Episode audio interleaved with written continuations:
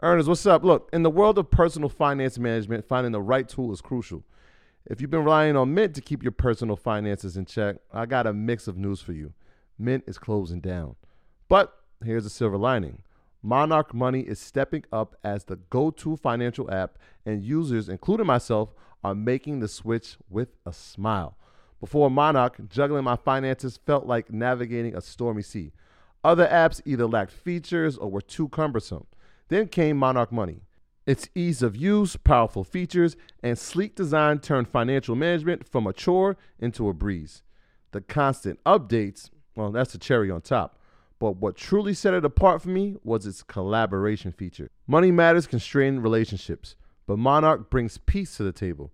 The app's collaboration tools allow my partner and I to seamlessly manage our finances together.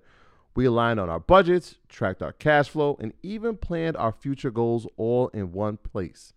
Speaking of goals, be it saving for a down payment, your dream vacation, or your children's education, Monarch simplifies it all. It's no wonder the Wall Street Journal hailed it as the best budgeting app.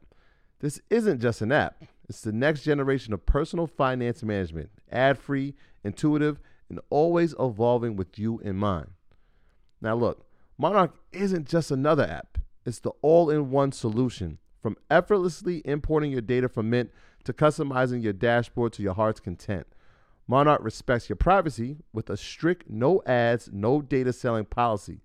This is financial management as it should be, focused on you.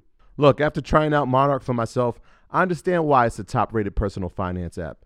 And right now, get an extended 30 day free trial when you go to monarchmoney.com slash Mondays. That's M O N A R C H M O N E Y dot com slash Mondays for your extended 30 day free trial. The Enhanced American Express Business Gold Card is designed to take your business further. It's packed with features and benefits like flexible spending capacity that adapts to your business, 24 7 support from a business card specialist trained to help with your business needs, and so much more. The Amex Business Gold Card, now smarter and more flexible. That's the powerful backing of American Express.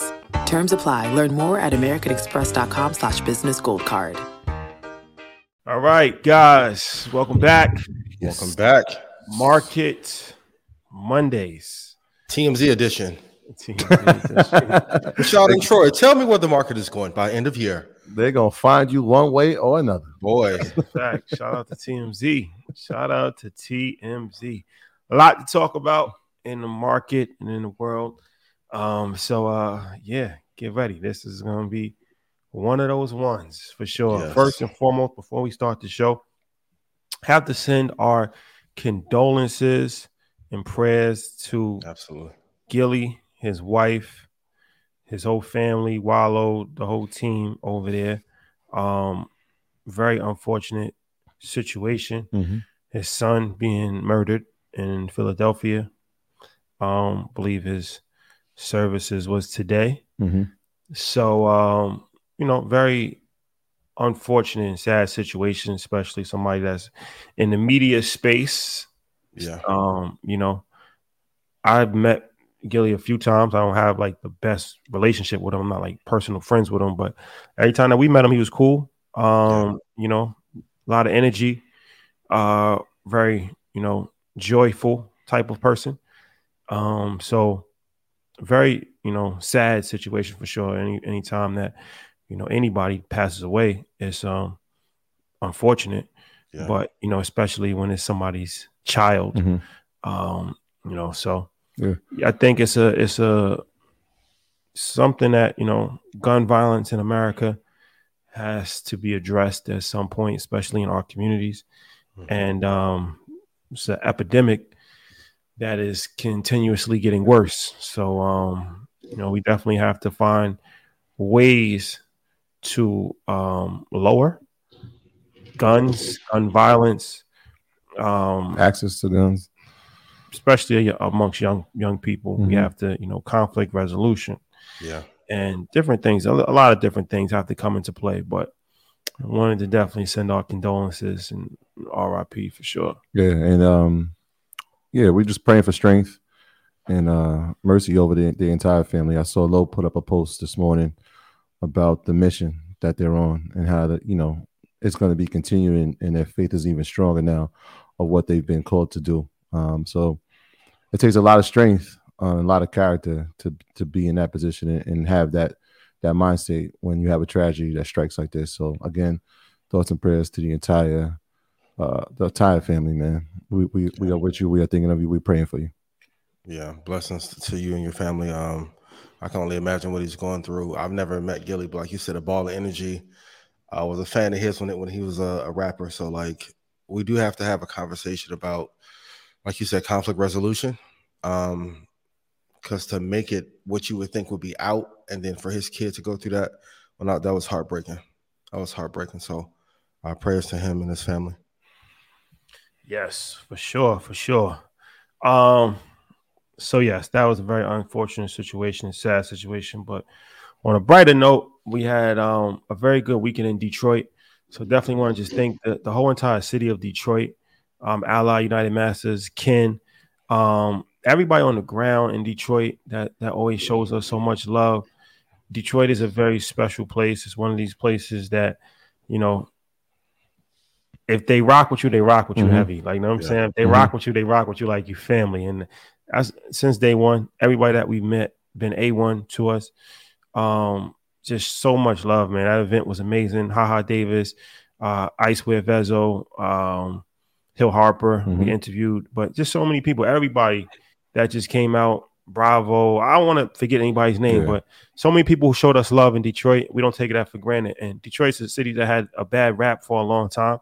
Um, but I really encourage people not to just listen to what the media portrays because you know the media can have you scared of something, um, and that could be done intentionally because um, you know a lot of development is happening, especially in the, in the downtown area. So Detroit's on the rise, but it's just good energy around. Yeah. Like every time we go out there, they just super solid, good energy, good vibes. Like I really like, I really like the city a lot, and um, you know, very appreciative that we were able to do that event in Detroit, earn your masters, and shout out to everybody that came out and showed us love at the event and the whole entire weekend. Like it's just you know red carpet treatment every time we go to Detroit. So we really, really, really appreciate Mario, everybody. Yeah, uh, we got to give a big shout out to our boy Turbo. Turbo, uh, Turbo looked out for us, and the Mario. I'm glad you said Mario. Shout out to Mario Kelly. We had a, a, a moment, man. We met Mario probably a little over a year ago, and uh, we were out one night after dinner, and uh, the, I guess where we were standing, we could look into Tiger Stadium, Comerica Park, and we were looking out, and he was like, "Troy, look at that. That's the power impact." And I'm like, "What you mean?" He was like, my company is inside that stadium right now cleaning and that's because of the impact that y'all are having. I'm able to employ my community. Um, so just moments like that man as we're sitting there having a drink and watching what growth can be and what the impact can be and some of the future plans that he has inside of not only detroit but now he's in houston he's doing the nrg stadium and he has some other plans for some other uh, stadiums mm. uh, throughout the country. It's incredible man. So just just highlighting our people, what that can do is endless, man. So we're gonna continue to do that. But shout out to him because that story was was a dope one. Uh, for my Midwest family, I'm sorry I was not there. Uh, I thought I had maybe, yeah, it was looking for me. So um, the event looked amazing. I definitely won't miss another one. I was with my baby Xander, but uh, Troy called me, FaceTime me, so I had a chance to talk to a couple of y'all. I appreciate y'all, but I will be seeing you at a Invest Fest. So, That's a fact.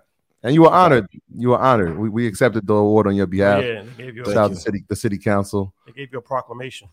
That's fire. Indiana, you on the clock. you on the clock. yeah, being recognized in a city uh, in a place you're not from, there's nothing like that, man. So shout yeah. out to the entire city of Detroit. Nah, that was love. Love is love, man. So we're gonna get into it. Um, big episode tomorrow. Uh, shout out to Rotimi. Um, we in the oh, African, wow. we in the African vibe right now. Get your tickets to Market Mondays Ghana. Um, and Rotimi, man, that was he's from Nigeria originally, and uh, really dope individual. When he's, Great he's actually an extremely smart person. Talked about investing, real estate, acting, um, business. His wife is a, is a huge star um, on the continent too. Um, so they talked about family business, plans for Africa. Like we've been having a lot of content related to Africa. So this is right in theme with that. And this is one of another one, another dope, dope episode. So shout out to Punch, shout out to Rotimi, shout out to the whole team. that tomorrow, one o'clock Eastern Standard Time. Check it out. And and this weekend we'll be in Miami. Shout out to my boy David Shans. Yes. He's doing a podcast summit. Yes. And we're gonna go Shout out there. Shans. We're gonna go out there and speak. I think we speak on Monday. Um, but shout out to Dave. Get your tickets if you're in Miami or if you're interested in learning about podcasts. You know, Dave. Dave's a good dude, man. Um, Yeah. Special Okay. talent. Yeah, he's yeah, special, yeah. man. So you know, he, he invited us to come speak. So we'll be lending our expertise to up and coming people in the space. We might know a thing or two about podcasting. Just a little bit. Maybe. Perhaps. Perhaps. Um, all right. That's it. Cause I know everybody hates the long um the long drawn out openings. All right, folks. All Why right, you go, man. Here's your disclaimer. Do your own research. I was gonna ask Ian if you had anything. Oh, to my say. fault, Ian. Ian, Ian, you got any announcements you want to make? Um, yes, sticking with with the Africa theme, I text Keys yesterday. I think he had an amazing episode that dropped. So check out his uh, episode. Oh, of super, super dope. Conversations. That was that was fire. Uh, Stock Club call will be this Wednesday at 9 p.m. Central. I'm proud of you. Uh, shout out to my guy. He doesn't want me to reveal his name. I made the post on IG though. He's up 793% since 2018. Uh, so join the call. We've been having some exciting discussions about uh, when I think a crash will happen, what will be the cause of it, and how to ultimately take advantage of it. We'll talk about some of that tonight. And get your tickets to Market Mondays in Ghana and InvestFest. I still can't reveal who I will be on stage with, but assets under management is really high. Billions. Billions. It's- it's- There's a story to tell. Soon reach. Soon reach. Let's go. Ah. All right. Uh disclaimer. Yeah, let's do it. Our content is intended to be used and must be used for informational purposes only. It's very important to do your own analysis before making any investment based on your own personal circumstances. You should take independent financial advice from a professional in connection with or independently research and verify any information that you find on our show and wish to rely upon, whether for the purpose of making an investment decision or otherwise. People continue to do the research, continue to share it when it's great. And if you got it from somebody, please give them the credit for it. Love is love. Hey, Ian, I got to make one of those calls. I keep seeing how fire the calls are. At like, I'm like, yo, I gotta make one of them calls, man. I, can, I get an invite? the link. Can I get an invite once? on, You y'all I get family. invite? Don't do that all the time. I got you. Hell yeah, let's do it. Oh, and I gotta uh, tell uh, Bryn happy birthday. I appreciate you, love you dearly. Uh, one of my dearest friends, member of Red Panda, and uh, go go stream Maida's EP. Me and Bam been trying to put some majesty together for Chicago, so go su- support the Queen, Maida, and her new project. Yeah, shout out to my niece. Her birthday's today. I'm about too, to say, so yeah, yeah. We got some family birthdays this week. Hey, happy birthday! Blessing. Um Mom coming she up? She turns nine. She's on vacation. Mom's on vacation. But her birthday coming up. Yeah, Yeah, yeah. It's almost coming Leo season. sure. So happy Almost. birthday. Yeah, Happy yeah. birthday to my mom and happy birthday to my niece. Um, for sure. For sure. Enjoy Can, your can we announce the other thing too, or no? What other No. things? Okay. What, what thing is that? When we gonna hang out at the? Uh Is that this weekend? in the north? Yep. Um, yeah, we can announce Yeah, I think that is it. That's this So week. yeah, Caribana, Toronto. We are coming back. This time it's just for the love. We're not doing a show. It's not a show. I'm not playing no basketball. Yeah. but we doing a vibe, man. We're gonna be there all weekend, Caribana weekend. Uh, we're gonna be doing an activation on that Monday. We'll release all the details on social media soon come. But um, it's a vibe, and it's just a, our our way of saying thank you. Free. Yeah. The activation will be free. Mhm. Um, we're gonna vibe out all weekend. I think we might be on a float. I believe. Perhaps. anything anything can happen. Um, yes. Perhaps. anything can happen when we're in Canada. So Canada, we are headed your way. Caribana weekend We'll be releasing information soon. Um, shout out to the whole team in Canada. Shout out to the team. I love y'all. Um, love you guys so much, and um, yeah, we gonna we gonna we gonna make this happen. We are the And Shout out to my guy. This is the last time I bring up the injury. The injury. I promise you. I'm done. He's like, bro, quit slandering me. People figure figured it out. I'm like, it's all. Shout out to bad. Fries. Yeah. Shout out to my guy. All right, let's get into this. So, um, is the Nasdaq setting up for a crash, or will the AI and will and will the AI bubble be the cause of it? The Nasdaq has been running up tremendously over the Mhm. last six months. Um, went from at its low, uh, it was uh, like eleven thousand, hovering a little bit over eleven thousand. Now it's over Yep. 14, Now it's over fourteen thousand. So, you know that's that's a pretty big jump in a six month time frame.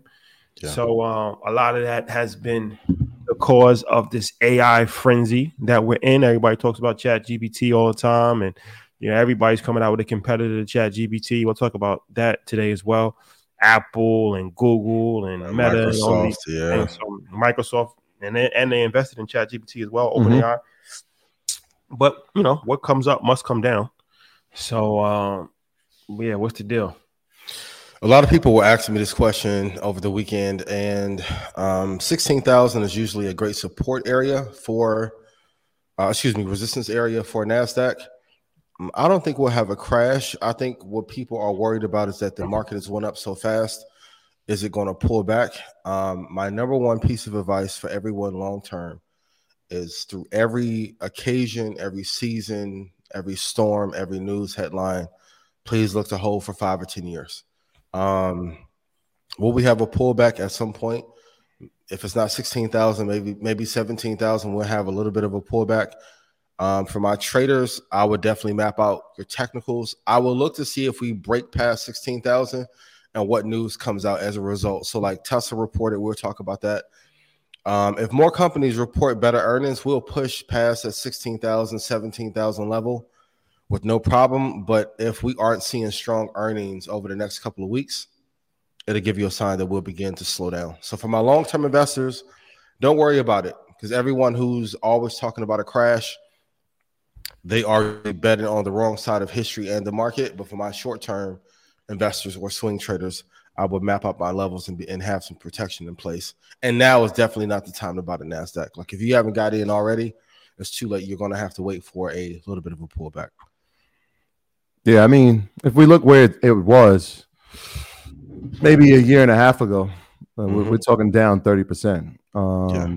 And so, I mean, just from a, a, standpoint of looking at the technicals, the, the, the chances of it pulling back another 20 is tough. But it, tough. It, you have to look at what, like you said, what is leading it? Is it the Magnificent Seven leading, or is it the entire space? Um, and that's a tough call, right? Mm-hmm. Because if we're looking at it, yeah, the Magnificent Seven are leading. Yes, AI is leading it is AI slowing down? No. Will there be companies that are going to be created and uh, acquired during this time? Yes. Do those companies cost money? Absolutely. And so that's going to dig into to, to the margins of some of these companies that are looking to acquire. But I don't see the space having another. I, I, we wouldn't call it a correction, um, right? Because that means it would have to go down twenty percent. But I do. I, it's going to slow down, right? We it has to slow down, and, and that's good. That's a good thing, right? Well, what we saw on Thursday and Friday, I, I, was getting text messages and DMs like, "Oh my God, is it happening again?" And I'm like, "Do you realize that you you've gone up over like 12 percent in a month? Like, do you yes. realize that?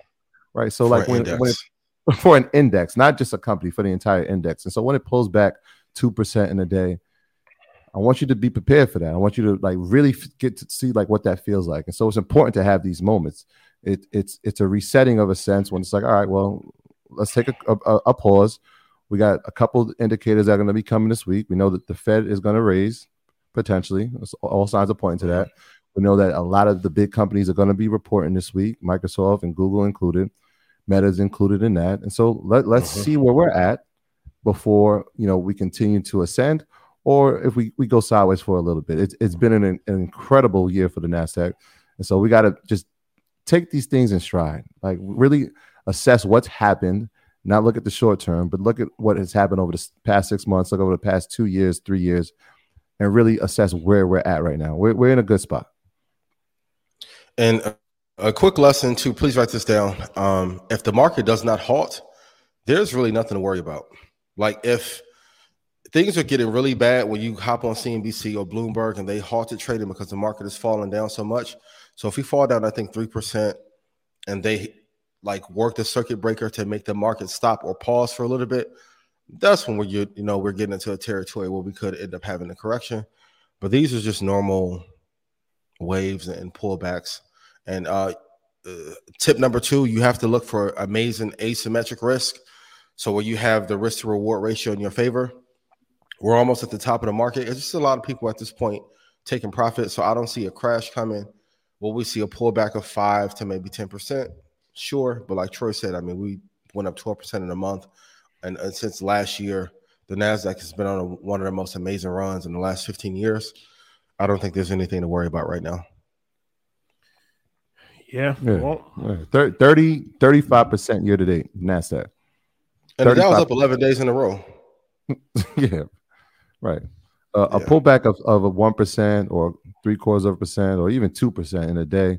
Yeah. In your portfolio, if you're looking at your account on a daily basis, it doesn't feel great, but it's part of it, right? It, it, it comes with the territory, right? When we were climbing up, you know, 20% over the past three months, it was an amazing.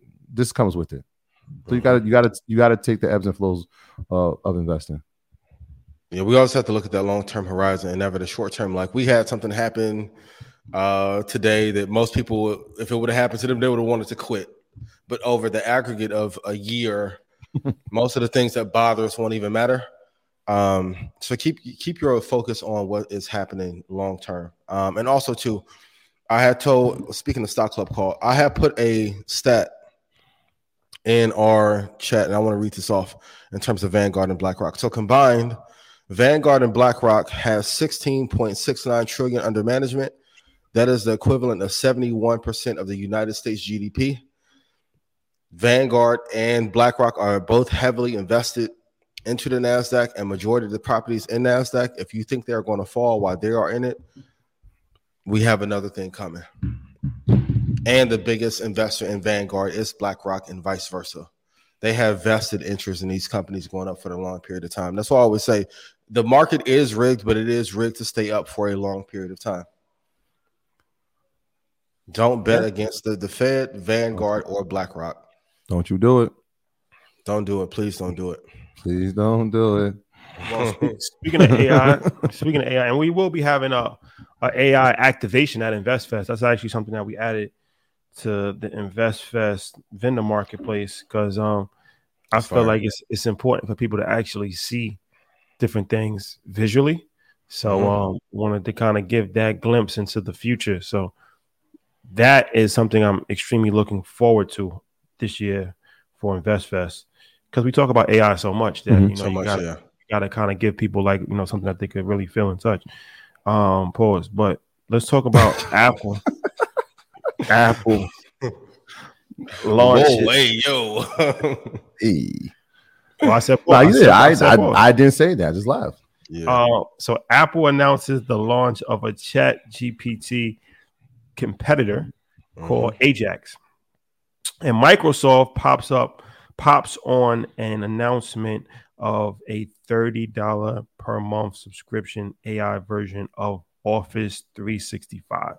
Mhm. So, what are your thoughts on um, what this means for these two companies and for ChatGPT? It seems like ChatGPT is getting hit from all sides. Pause. Um, SEC two for two. got to be on your feet. Yeah. The SEC has been, you know, investigating them now, and now the public is starting to criticize ChatGPT. They got lawsuits from, you know, different people in Hollywood. Um, they they have competitors, Apple, Meta, Google, even the people that they're in business with is becoming a competitor, Microsoft, um, which is interesting. that I've heard that um, you know companies stop sharing information with them. Meta and Google they stopped sharing you know data, so it's you know kind of hurting their their search engines a little bit. Um, so yeah, you know when you when you're on top, you get the arrows thrown at you. So let's talk about that one first. What is the future of Chat GPT? Because at first it looked like it was unstoppable Mhm. now it's looking like I don't know. I actually had an issue last week. I tried to use it, and it, it must have been down a server. It wasn't working, so I had to get. glitching. yeah, I had to get another app. I forgot the name of the uh, other app that is powered by ChatGPT. It uses ChatGPT, but I had to do a whole thing um because ChatGPT didn't it didn't work for like a whole entire day for me. So, yeah, what's the future for ChatGPT? Um, I think they are still promising, but everyone is catching on. And I kept alluding to, hey, there's going to be a couple players that are going to get into space, and everyone knows Apple and Microsoft are two of my favorites. If you go on careers um, at Apple, they have 104 different job listings for machine learning and AI jobs. So when I start, and that's a tip that I gave before, like if you want to know if a company is really interested in something, look at what they're hiring for Um, so when you go look at Apple, Microsoft, and Google, as soon as Chat GPT started to make their rounds and get really popular, it's kind of like in music. Like when a sound gets really popular, every other label tries to find an artist that can do that same thing. I think we are entering like the app store version of AI, where it's like every player has to be in a space. Uh, an analyst, I think four weeks ago, was saying that Apple needs to focus on AI and not VR. And here you are. They had this in the works already. I think um, Microsoft, we talked about it before, but with them and Google with Google Docs, I think the productivity increases are going to be amazing. Um, but for them to have a third subscription on Office 365 and for anybody that's ever used Excel, just having AI there alone is going to be tremendous. Uh, and I don't think ChatGPT will lose their lead per se, but everyone at some point, Meta, mm-hmm. Adobe, uh, Microsoft, Tesla, at some point, everyone will have their own version of this. And um, two years ago, I was talking about the automation and everything, and you know, Cal Newport was a huge inspiration for like the not having a bunch of meetings and not having answering emails, and now we have a bunch of solutions here now. Every major company is going to have an AI like template because you need it in order for your earnings to be relevant. Because if not, it's going to look like you're being left behind. The same way a lot of business owners have to go into creating content. Um, they made an incredible adjustment. I think Microsoft probably will monetize the best off of this, but I think Apple will be able to integrate this the best with Siri and a couple other maps and, and other platforms they already have in the App Store. Yeah, I like what you said there about Apple focusing on AR and not VR. One of the things that they did, people probably didn't notice, is right when they announced the, the headset, maybe uh, in June last mm-hmm. week, they said they're cutting back on production before they even came out. Well, yep. that gives you a sign what they're looking at. But this is what we I said about two weeks ago. Sometimes you get out ahead, and then for every You've reason that forever, for every reason that you just said, mm-hmm. sometimes people will put you on a moat. Right? You yeah. can create a moat, or you can. Hold on, no, no. I got to give you a moment. Yeah. Everyone, please write this down. Troy has been screaming this point, and at some point, we're going to have a person on here to tell you more. Tell them this strategy of letting them be on the moat by themselves first. Right. So when you when you go out, and I would compare it to a MySpace, it becomes a thing that everybody has to use, right? Mm-hmm. When, when, we're talking about social, not even well, I guess this is the early social media in a sense, uh, yeah. place that everybody's putting music, everybody's putting their personal information, and then a Facebook comes, right? And then they take over everything that you've done and they've perfected it. Sometimes you get put on a moat by companies that see your technology and see what you're doing, and they've mm-hmm. improved on it.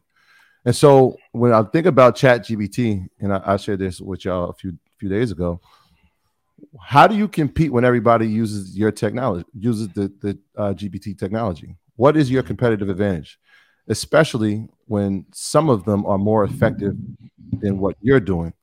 And so when I think about Bard and I'm thinking about Google from a search standpoint, their technology can read the entire internet in 13 days. Right, every 13 it can it sourced the entire internet. Whereas in Chat GPT, it's what's being put, the information that's being put. It sometimes it comes out correct, sometimes it's inaccurate. How do you ch- change those sufficiencies? The other part, and the wise man told me this, is that if you want to see what people are doing in AI, look at what the top companies are hiring for and who mm-hmm. they're hiring. And so when OpenAI takes off, who who left OpenAI? Where did they go? Yep. Did they create another company? Where's Bill Gates investing his money? Where's Jeff Bezos investing his money? Right? Where's Jensen invested, investing his money? Mm-hmm. And so if you start seeing where they're investing and then you see who they're hiring, because that's equally as important, right? Who are they hiring? What are they hiring for? And what is their skill set? If they start taking the best people from all these places, and especially even if they're coming from OpenAI, because if there's a lot of hires that have come from from that company, they're building the next thing right? Yeah. And sometimes they build the next thing, you become obsolete. Now, do I think Chat GPT will be obsolete? No, we're not. We're not there yet. We're not there yet. But competition is here. It's going to be. It's going to be a game changing competition be, mm-hmm. because of the level of expertise and the professionals that are coming with new ideas, right? And so if, when they look at Silicon Valley, they're looking for fresh minds to come up with ideas. And the thing that they have is the capital OpenAI, OpenAI have it. Yeah, they have a backing because Microsoft is behind it. But can it compete with the Google and the Apple when they come into the space and decide that we're going to be the top players? That's Yeah. what we have to see. In, in addition to who's hiring and what they're hiring for and where they're taking those hires from. And one thing that they don't have, um, that let's say Meta has with Instagram, Rashad, you brought this up before. Like people use Chat GPT, is it like a utility? It's almost like a, a calculator, if you will, but no one loves being on the platform yet. I think a company, if they find a way to make the uni- user interface a lot more interactive, fun to be on, and if they get people to be excited to be on it the way that they would a social media app, that is going to have a lasting impact. Um, going back to the motto of like when I look at a company, one of the things that I always look at and see is does this brand have a like a raven or fanatical fan base? Chat GPT doesn't have that yet. Um, if Google is able to find a way to do so, or if Meta is able to do so, and it employs it uh, on the Instagram platform, it'll definitely make some headwinds. But I'm looking to see what Adobe does as well, Google, Cisco. Another one. Yeah, who, who will be a big player. Tesla eventually will have one if Elon can get focused and stop worrying about changing the logo on Twitter. Um, and I'm looking to see what some of the media companies like Netflix will do as well um, with an AI version uh, Yeah. integrated. And, and Bloomberg has launched it. I know everyone who's already worked on the institution, they did have an AI model there, but they like there's a Bloomberg GPT that is running wild now and doing pretty well. Like eventually, we're going to see every industry have their own version of one. Like Shopify and eBay and PayPal will Mhm. have one for services, and then YouTube I have one, and Apple Podcasts and the Spotify have one. Like it'll be niche niche down by sector, and that's Mhm. going to be really interesting to see over the next year or two. Yeah, and that and the, everything that you just explained is kind of what's happening, right? So like we're being privy to what uh the capabilities of Chat GPT now, but you can imagine 10 years ago that they already had this technology and Oh, were yeah. testing it and sourcing it out to be used for the general public. And so Yeah. if we're 10 behind, 10 years behind now, that's exactly what these companies have probably been working on for the past three to five years. Is like, what's the next? Because we're gonna have our own version of it. And so again, it comes back to the, the question of when everybody has a GPT, how do you not compete and what's your competitive advantage? I'm not sure what it is yet. Yeah. Rashad, what what, you about- think that they're falling off or no? Um, no, I mean, I think that um, I think that is something that competition is good. Um, it has to, you know, spark innovation. Competition usually sparks innovation, so it's going to be interesting to see. Of course, um, Microsoft has a hand in it, so they don't have like you know a complete. It's not a complete underdog story Mhm. even though like i said microsoft they have a couple other products that they're working on as well so it'll be interesting to see how much effort they actually put into chat GPT or how many how much resources they put in chat GPT but i feel like chat GPT is going to be you know here um i'm not sure if they're going to be number one um especially with apple that's something that's interesting i think apple probably has the, the clear advantage here with you know already having the phone google has an advantage as well but even with Google, you'll have to go outside of the ecosystem to get to a Google app. Where Apple, it'll I'm sure it'll be embedded in your home screen when you have Yeah. the i- iPhone, and they'll they'll try to make it you know as easy to use as possible. I think that's one of the advantages, though. What do you think? That's what I just said. No, I'm just saying Google's already the search engine on the Apple phone. Yeah, but I'm saying they're gonna have an app. It's Oh, gonna be an okay. app. Saying like It's- oh, it's- app. Okay. Yeah, so it's like you know, like how they have the stock app, they have the health app, they have the Maps app. Okay. Like Google, there's Waze, there's Google Maps, but Apple has an advantage with their GPS system because the app is already on your phone. You have to download Waze. Waze. Yeah. You have to download Google Maps. You don't have to download the, the map system that's already provided for you. So it's Yeah. like you're gonna have to bypass the the recommended chat GPT or whatever they're gonna call it is gonna be on your phone, in my opinion. Mhm. You're gonna have to bypass the one that's already on your phone, go to the app store and you know download it, pay the subscription. It's gonna be a whole process. They probably even put it in for free. Um, Yeah. so it's like, you know, that's even more of an incentive. If I can, if I got something for free right there on my phone, I don't have to download it. Why not? You know, they'll probably just you know add it into the monthly bill and you know they get larger data set. That Yeah. that that that strategy works until you know we put that post up about the invisible technology, right? now it's there is no phone, and you're just telling it, right? Like that is the GPT. It's a, a small device that attaches to you, and that becomes the phone, and that become there is no app. But where did he used to work for? I know it, but he's not there now. That's what I'm saying. Like, I'm I'm so where did he go? Who is he working for, and who's he hiring? But I'm he used sure- to work for I'm- Apple. Yes, I'm yes. sure Apple has the, I'm sure Apple has their next iteration of the iPhone in a couple of years will be no phone. No phone. Right. Then the apps become That's where we're headed. Yeah. And even in part of that question, and you, you talked about the office. I mean, this is brilliant, right? Like they they're charging a thirty dollars subscription to that. They have Mhm. over four hundred million users on Office three sixty five. Yeah. Four hundred million people. Yeah. Right? Like, I always like to use the ten percent theory. So if 10, even like ten percent of those people say, "All right, we're going to use this technology, we'll pay the thirty dollars a month," people are. I mean, people are paying more a month from everywhere, right? If you look at Netflix, they raise their prices. I saw Spotify that they raised their prices. Prices are going up on everything, and so inflation, yeah. Yeah, something that's going to be used every day, like Microsoft Office. I mean, you pay that thirty dollars subscription, especially from an enterprise standpoint. Just think about the revenue that gets brought in from that. It's it's, it's, it's kind of remarkable. Yeah, and if they have the prompts already in there where it can like show you how to write a paper on this, research topics on this, this for spreadsheets. Because like I said it before, but we're looking at companies and products that can that can increase the GDP of the country. Mhm. This is definitely one of them.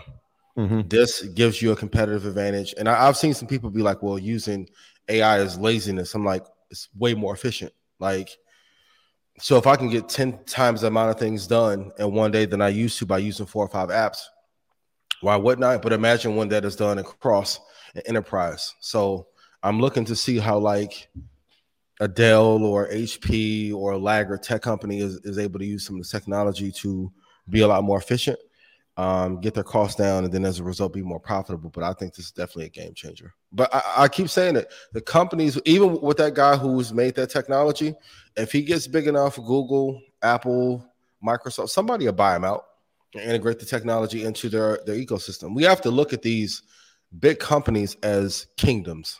Mhm. There's Yeah. only room enough for a few kingdoms. And if you get big enough, they're either going to take you on as competition, put you through litigation, or acquire you. Hopefully, he, he gets acquired and then he, he can ride off into the sunset again. But um, we have to look at these companies as what they are. They're actually like kingdoms in terms of the number of people that they serve. That's the next iteration, right? Yep. So it starts from us, well, the creators using it amongst themselves in Silicon Valley, going up to the general public, where now companies are investing in it. But I think the, the, the last iteration will be people will have their own personal GPTs.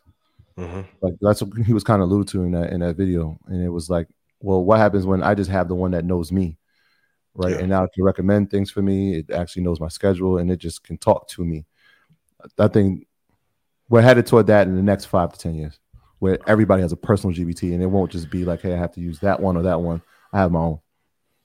We'll see. Um, I forgot to announce something.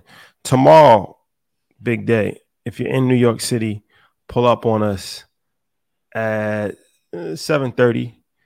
Dyckman Park, first game of the season. They finally got the court, the court back open. Yes. Team Team Earn Your Leisure will have the opening night game. We will have the opening night game. Dyckman Park grand opening. They got a ribbon cutting and the whole thing. Um, I saw LeBron put on his story that he that he was thinking about pulling up the Dyckman. So, Bron, if you're interested in pulling up the Dyckman as a spectator or a player, that's what he said. He said. He said the question is the question is should I play or should I just watch? If you're interested in watching, that's Or play. I mean, y'all need a big man. well, that's well. Uh, if you're interested in watching, we can set you up. If if you're interested in playing, we have your uniform. We're saving a uniform for LeBron. Twenty three. He's not wearing six anymore. He's saving a uniform for Bron Bron. Putting it out there. Rich Paul. Mav, Paul, Why not? Make For the, for the culture. one of y'all, please. For the culture. But come come all our earners come out and support tomorrow, man. We gotta we gotta win.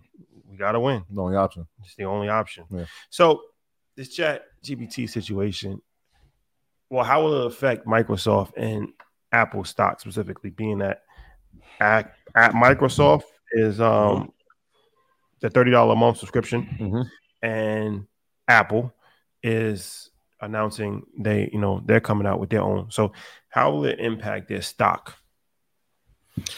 to the moon. Um, even if they only get four million people, which they'll probably get more, that's a 120 million per month, not factoring in churn. Um, Microsoft and Apple are just finding more ways to be more dominant. And unlike the 1990s and early 2000s, they're finding a way to do so at scale and give people what they want. Um, a conversation that we had earlier, you know, about the people have to vote you. And unanimously, Apple has been voted as the most favorite tech company, and Microsoft is finding a way to be more beloved amongst enterprise. Is going to keep getting better. Like, ev- like everything that you, th- like Apple and Microsoft are like LeBron um, in this regards. Like, it took all the criticism and adapted his game to that. At, at one point, LeBron can't shoot the three well. He's not being physical enough in the post. He always looks to make the right play and not be aggressive. He took all that criticism and became better. Apple's done the same thing. They could have just leaned on the iPhone sales and iPad sales forever. They did Mhm. not. They're constantly finding ways to innovate. Um, as soon as Meta decided to go be a metaverse company, Apple said, okay, let me make some hardware for that sector. They're still working on a wallet and the blockchain stuff. They've just been quiet about that. And then all of a sudden, here comes AI. And then they adjust and put a team on there to make one of the better large language models there. Like the biggest companies on there's a reason why they're number one and number two. And I know everyone once a month, like not everyone, frequently people ask me, hey, what's the new Apple and Microsoft? Apple and Microsoft. Because if you get big enough to get hot enough, they're going to buy you out. This is how business is done. And when 50 was the hottest thing on earth, Jimmy and Dre and M all got together and say, hey, let's all go in on this deal. Yeah, I, I, I- I was, let's uh, just talk about the profits real quick, Ian. So, I mean, Yeah. If we talk even at a five percent, right? So, if we go with that number of four hundred million users on on uh, Office three sixty five, you take that number, right? You get five percent of, of, the people. You're at twenty million. Twenty million Mhm. times thirty dollars a month. You got six hundred million dollars a month. Six hundred million dollars a month for a product that you already have, from a product that people are used to and are very familiar with and have loyalty to, right? I don't, I Mhm. mean, people use that. I don't know how many people use pages in enterprise uh, uh, enterprises. I don't know, but I know people use Microsoft Not Office, right? Yeah. At 10%, if they have 10% of those subscribers come back and say, all right, we're going to get the subscription, now you're doing 1.2 to 1.3 billion a month just on that, just on Microsoft Office. That doesn't even account anybody that decides that, hey, we want to now add this to um, our economy and we, we want to put this and implement this into our business. That's just existing customers. Yeah. So what we think about the stock? It looks pro- the, the the rise of Microsoft conti- is going to continue, and it looks promising for the future. I mean, Satya has done so well that uh, since he's been there in tenure, he's personally made a billion dollars. You know how much value you have to drive for a company for you to collect a billion dollars over like an eight year period? Like we, we keep having these conversations about lists. We need to have a conversation about top five CEOs of this decade. That's way more important than if you think Lil Uzi's "I Want to Rock" single was rapper. Like that shit does not matter. Like these companies are controlling the world, and if we're not involved in them and don't invest in them, we're going to be left behind. Like I know you guys saw that video where that guy worked uh, at a factory for 30 years and just lost his pension. I, I hate that. to say it. This is not going to be the only company. I keep screaming it, and no no one wants to talk about it. Chicago's pension fund is almost bankrupt, and no one's saying a word. Chicago will be there in October. Hopefully, we can have a solution for you by then. Things are getting serious. Inflation is getting high. Like when I saw Spotify and Netflix adjust their pricing model, I'm like, inflation is really hitting because this is the fastest that I've seen them make a change in terms of their pricing, and more companies are doing it. We have to be very careful. Like once again, the average car payment is now like 702 to 790. A lot of people say that's too much. No, that's for a normal car. This isn't for a, a G wagon or a Bentayga. This is for like a normal car. Inflation is kicking the world's ass, and we mismatch. But also too, when you have no inflation, excuse me, when you have um, zero percent interest rates for 14, 15 years, what do you think is going to happen? If you are not investing for the long term, uh, it's going to be the biggest mistake of, of your life. But thank you guys for being here. And if I've made you money, please put yes in chat. There it is. There it is. Do you think um, at some point in the next three to five years, with this technology, being that Apple is going to enter the the chat GB, well the GPT race, Microsoft is already here in the lead. Does Microsoft pass Apple as the number one company in terms of market cap? Right now, Apple's at over three trillion. Microsoft's mm-hmm. at two point six. Do you see it happening in the next three to five years? Possibly. Um, if Apple has a couple slips and if this VR project doesn't go as well, the one thing they want to address is that the iPhone market is slowing down dramatically. Mm-hmm. I do think, and shout out to all my Samsung people, I'll give you guys credit. Apple needs to innovate a hell of a lot faster. Like I know they buy the screens from Samsung, but like by the time iPhone 17 comes out, it's going to be the same phone as like the 14 Pro Max. I want to see some innovation outside of the camera. I think that's amazing. Um, I think the software is amazing, but like in terms of the phone, we we haven't seen much differentiation. Like my guy Drew, like he'll get every new Samsung phone. I'm like, wait, you can put your phone on top of a phone and charge it. I can't do that. Like there's so many innovations I think that we take for granted um, that are not being used on Apple side. And I think if they were a lot more innovative and not being comfortable there, they could see the sales increase. But we're getting a very interesting race. Like I think Microsoft has the B2B enterprise side on lock, Apple has the consumer side on lock. But if Microsoft is able to get a crossover consumer hit, it could put them in the lead. But that's why I've always said invest in the top two. Yeah, it makes it interesting because we just talked about this last week, and, and we talked about innovation and what's the new product. Tim Cook the way it looks is like the new product is new territory. Mm-hmm. Let's go to India. Go to that's India. New, that's a new product. And then I saw reports now that Amazon has decided that they're going to spend 15 billion in India. Mm-hmm. So rather than saying like, all right, we have to come up with a new product, we have to come up with a new product. Let's get new customers in new territories. Another strategy.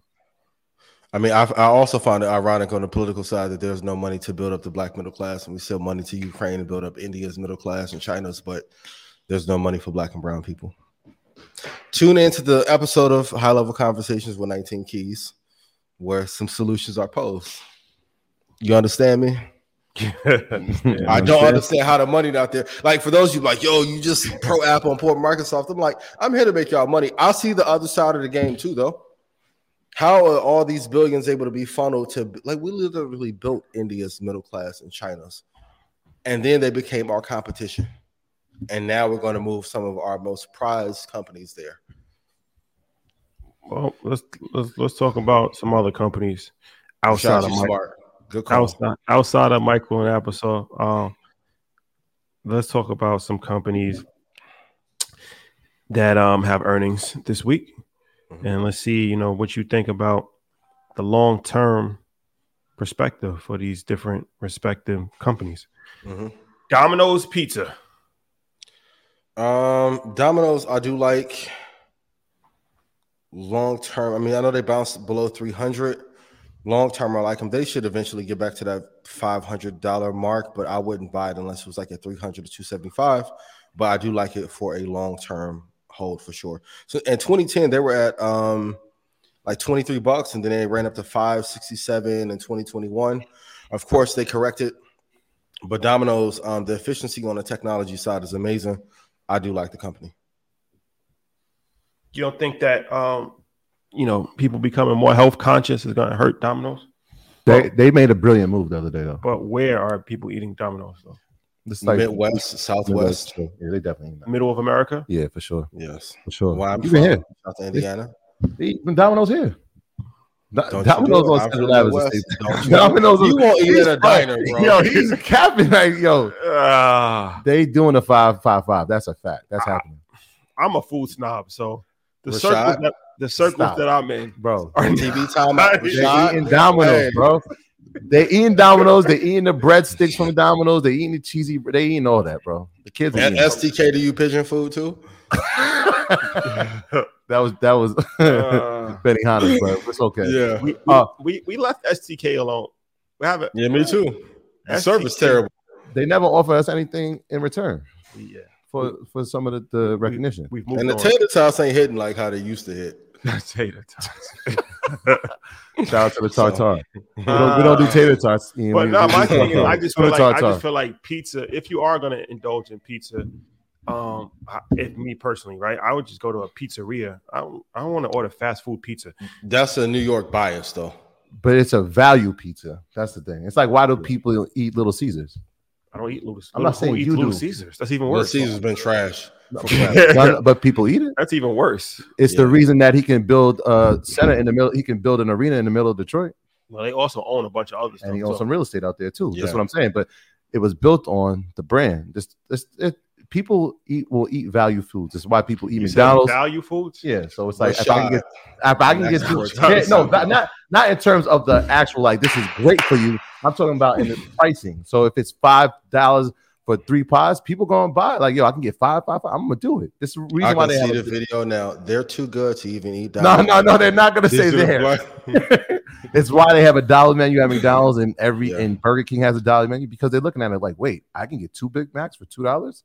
They're gonna do it Mm-hmm. because it looks it appears to be a value. Now, on the health side of it, obviously we know that it's not the healthiest thing, but it is a value offer. So that's why people do it. But Domino's, their stock did go up. They made a, a, a very, very important strategic partner the other day. Did you see it? Yes, tell us some more. I mean, Troy. I shall. They have Thank now you. partnered with with Uber, Uber Eats. Whereas they didn't before, they would have their only exclusive drivers, and they were trying to go that route. Then they added technology where you can order from where you are, and Mhm. now they have finally come to Uber Eats, which I, from my assumption, Mhm. I believe will help the company because that opens you up to a more of a broader audience, and now people, there's more opportunities for people to order and have their food delivered to them because there's They more drivers. Uber Eats before. No, they just got You there. know, um, but because they have their own, um, They have their own drivers. The, the, the reason why I love Domino's in the fast food space is because of like the tech suite that they have there. So like the efficiency of like ordering to getting it to your door is like Yeah, probably twice as good as Right. Pizza Hut's, and that's their real competitive advantage. As a we don't got no Pizza Huts around us though. Pizza Hut used to be good. It's all right. Pizza Hut is all right. The, the, the- Domino's is always nasty. Pizza Hut used to be good back when I did indulge in, in that type of behavior. you once Mhm. indulge in Domino's. I never liked Domino's, You but like I, I did like Pizza Hut at some point, even the square square pizza. The cheesy bread's official. yeah, That's cheese a bread, fact. The cheesy bread's official. And they they they when they had the buffalo wings, that was like, uh, do they still do? I think they still do. Those is good. Now I got the cinnamon rolls. Can we Alright. zoom in on Rashad's face of disappointment? He's trying now. I'm trying- I'm- I'm the trying- next thing I'm gonna do is have a video when when the children are all together and they're eating Domino's. That's the next thing we're gonna have. Niles won't be there. He will be there. He won't. He won't eat no Domino's. Every, hey. He will. You see the face he's making now? Like, what are you doing? That's the face he's Yeah. gonna make when he's like, I was hungry. True, but yeah, I like Domino's. The, the technology platform is amazing. Uh, they ha- they're better at efficiency, and their margins are marginally better than than their competition. So that's the reason. I Yeah. like. it. Oh, and the ticker is DPZ. So I know some people like, well, what's DPZ is the ticker for, for Domino's. Domino's, yeah, Yep. yep, Philip Phillips. yes, um, 66? yes. No, no. The uh, well, yeah. Well, we can we can do that. PSX. We'll, Okay, we'll let's do that. that one. Yep. Um, not one of my favorites, but the stock has performed pretty well. Like I like it at the sixty dollar range. It's almost at one ten right now, so it's just too high. There's like no upside return. Like the all time high is one twenty three, so to buy at one hundred seven would be a huge mistake. Um, I know people want some diversity in commodities and asset classes and stuff like that. That's why I picked this one. But I wouldn't touch it unless it was at 60. Remember, like at one point, talking about oil and natural gas was the hottest thing, and then it reverted back to the mean and then below. But Phillips uh, is solid. But I, like I said, from an investment standpoint, I wouldn't touch it unless it was like at 50 or 60. And I would probably ride it out to like 110 and exit there. And we're almost there. How about uh 3M? Most people don't are not familiar with 3M, but if they look around, especially if you're in the world of education, and you start looking at the products that are being ordered, like the the supplies, you're gonna start seeing 3M a lot. They've had a, Yeah. a rough year, down 21 percent, 22 percent. What about 3M? Um, I don't love this one. Um, if I had to touch it as an investor, it would be seventy-four dollars and sixty-four cent. So when y'all do your review videos, put that price in there too. Um, we're gonna start reviewing some net net worths. I'm gonna get mad one day, and we're gonna have a whole nother talk about net worths. And I listen, I've been writing complex every week about this podcaster's earning list. Tuh. Okay, I'm gonna do the Jim Jones and put my own list out. Some of y'all favors ain't as high as y'all think, but 7464 is why I like uh, Triple M. Um, this is a comedic bit written by 85 South. I'm not being cocky or arrogant. I haven't changed. Um, but yeah, they've had a troubling year. Um, that that slide down from 200 down now to 104 has been tremendous. Uh, if, we- if I can even even better, if it potentially went back to that COVID level of like forty two dollars and twenty five cent, I would like it there. But 3M, I don't love on the earnings side for sure. All right. Uh, we talked about Microsoft already, so let's go into Meta. Um, Meta, I think that they're going to do very well in earnings. Um, I got a little message like uh in that group that I'm in with Zuckerberg and, and some of the team members, like they're pushing more into international You're, you're, in, you're in a group chat with Mark, with Mark Zuckerberg. yeah, on God. I'm just on, asking. "Oh God." He says, "Oh Hold on, let God." me. Hold on. he said, "Oh God, that's got it's real." Can we zoom in? Can we zoom real quick? Yeah, Mike, can we can, zoom? can we can we get the zoom? Can we get the zoom? real That's when his camera should zoom in on him. I can't I can't see it, but I will take it. Oh, I'll okay. I'll take your word for it. I'll take your word for it. Yeah, it, it- it's one of the broadcast channels on IG where he like send out updates on the stuff that they're working on. Um, but they are looking to expand subscriptions into more countries um, over the next couple months. So ever since he's been in that gym and and I was talking to Ish about this last night. People have to be very careful. Like when you consistently talk negatively about somebody, you'll give them motivation to beat you. Um, Elon, I love you. I hope you come on the show, but look like Mark Zuckerberg will beat your ass if you get in that dojo with him, right? If you get in that ring, um, there's a competitive flair that I don't think he's been as ambitious and hungry probably since they went public. Um, so of course, with this and a couple other iterations, I I think um, Meta's on a good run for sure. So, and I think that the earnings would be great. All right. Um, Google, Google will be amazing. Alphabet. Google's, yeah, Google's going to be absolutely fantastic. I love it. I love it. How about uh Spotify? We just saw that they raised their premium. I think it's now 19. Is it 19.99 a month? Mhm. Is that what they're doing? What's what's your thoughts on, on Spotify? We've been uh now I wouldn't say critical. We we put them on watch for the amount of money that they have spent with the lack of return on some of that investment. So what is our thoughts on Spotify? Um, it's not a company that I love. I think they'll bounce and recover and revert to that mean of like 225. But if I was a better man, I wouldn't put a lot of money into being a long term shareholder of Spotify. Um, the margins are thin.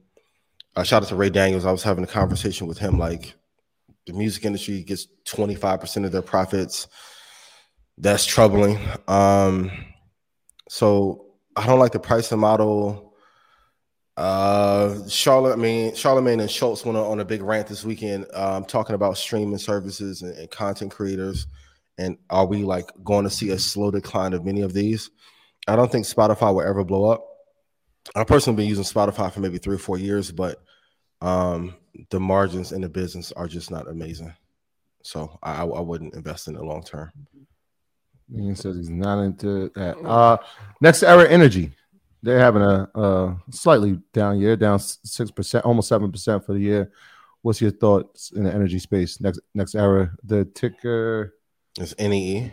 NEE. Yep. Yeah, What's yeah it's not bad. I like it at 70 and maybe at 50 is too high above there. The all-time high is 93.72. So a rule of thumb, um, if whatever the all-time high is, a great place to invest in it is 50% from that high.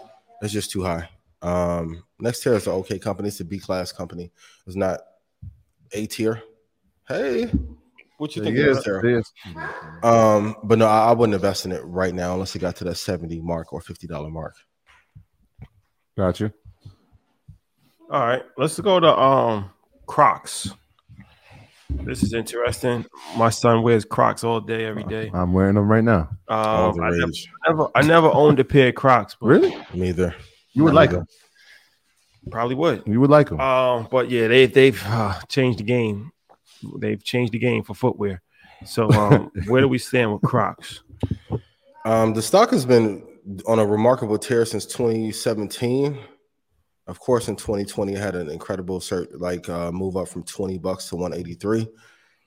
Um, I have to look at the, the margins of the business and like the revenue that's coming in. I know they have hit like a fanatical cultural significance, but probably not unless it was at 40 bucks. The high is 183.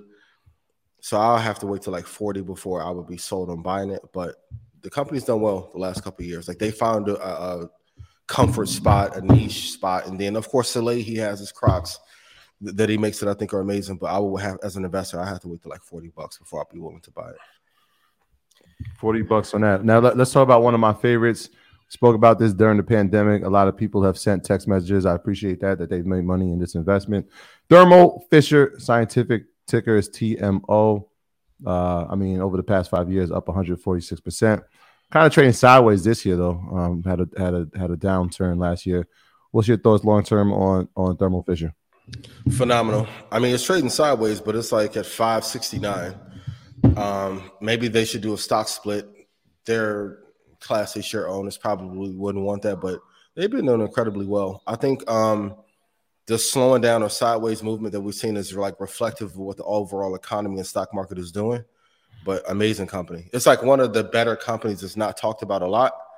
Um, maybe in two or three years they'd be at 700 but yeah this company is uh is solid I, I wish they would do more on the marketing side i think that would help push them a lot more but that run from 2011 2012 going from 65 up to 600 has been amazing that's 10x return there's nothing bad i can say about this company right now at all Yeah, they made they had a, an incredible run during the pandemic when you're talking about people are going to have to have the vaccine and who's actually going to be bottling and storing that vaccine to make sure it gets to facilities. Thermo Fisher was one of the leaders in that. And So it's interesting to see. I mean, there, there'll be not that COVID um, is something that can't come back, but it looks like we have that under control as of now. But I'm sure there'll be something else in the next year or six months, or maybe tomorrow. We never know. That's that's you know why we talk about looking at the healthcare field because there's always going to be something and there's always going to be a need. Thermo Fisher is, is one of those ones that we definitely have on the watch list. yeah Uh, and i want to say it again if i if i wasn't investing in tech as a primary sector healthcare would definitely be it like pharma first um, and then broader healthcare companies like that will make up the majority of my portfolio. Because if you look at it, healthcare was that before tech was that. Like in the 1990s, pharmaceutical companies were like would give all the high gains.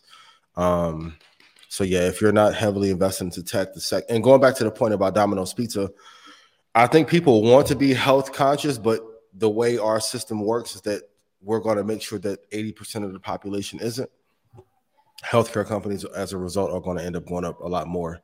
Um, that's why Eli Lilly's done well, Thermo Fisher has done well, um, Stryker's done well because there's always going to be a population of sick people by design in this country.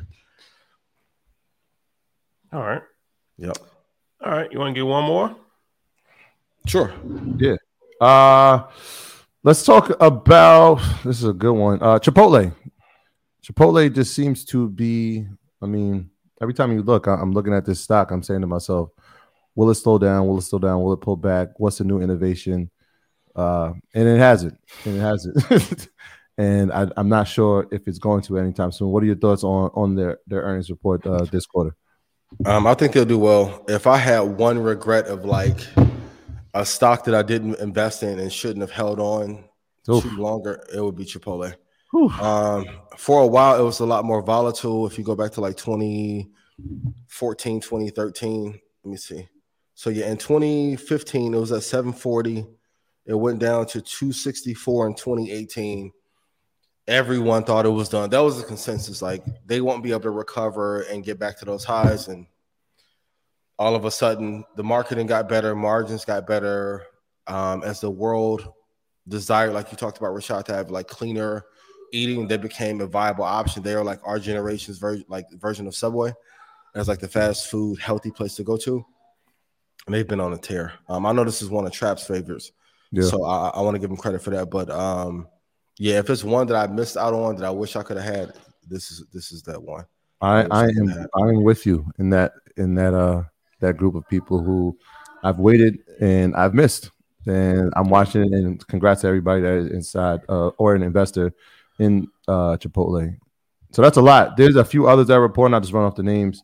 Uh Visa, you know, we've talked about that here on Market Mondays. Meta, I mean not Meta, MasterCard will be reporting as well. Intel, when we talk about semis, I know TSM reported last week and it was Yeah. some good news, some bad news, um, but that that's to be expected. Uh, and then from the energy sector, we got Exxon and Chevron reporting Friday, as long as uh, as well as P&G, Procter and Gamble. Yeah. Yes. Let's talk about Charlemagne the God. Hmm. Shout Shout out out to to Charlemagne the God show. So it's what do you think of Charlemagne's prediction that media companies are dying in this era and there will eventually only be two main streaming companies that will remain after the collapse?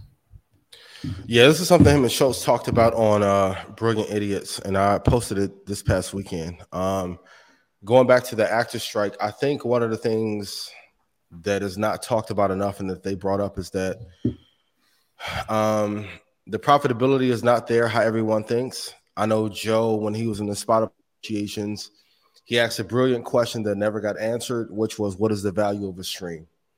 And Spotify never gave that answer for a multitude of reasons. I think a lot of these streaming companies are in a bad position because they are not as profitable and they just spent too much money on content. Like it's a horrible model to make a show for a hundred million dollars and expect it to make the money back fourteen dollars or nine dollars at a time.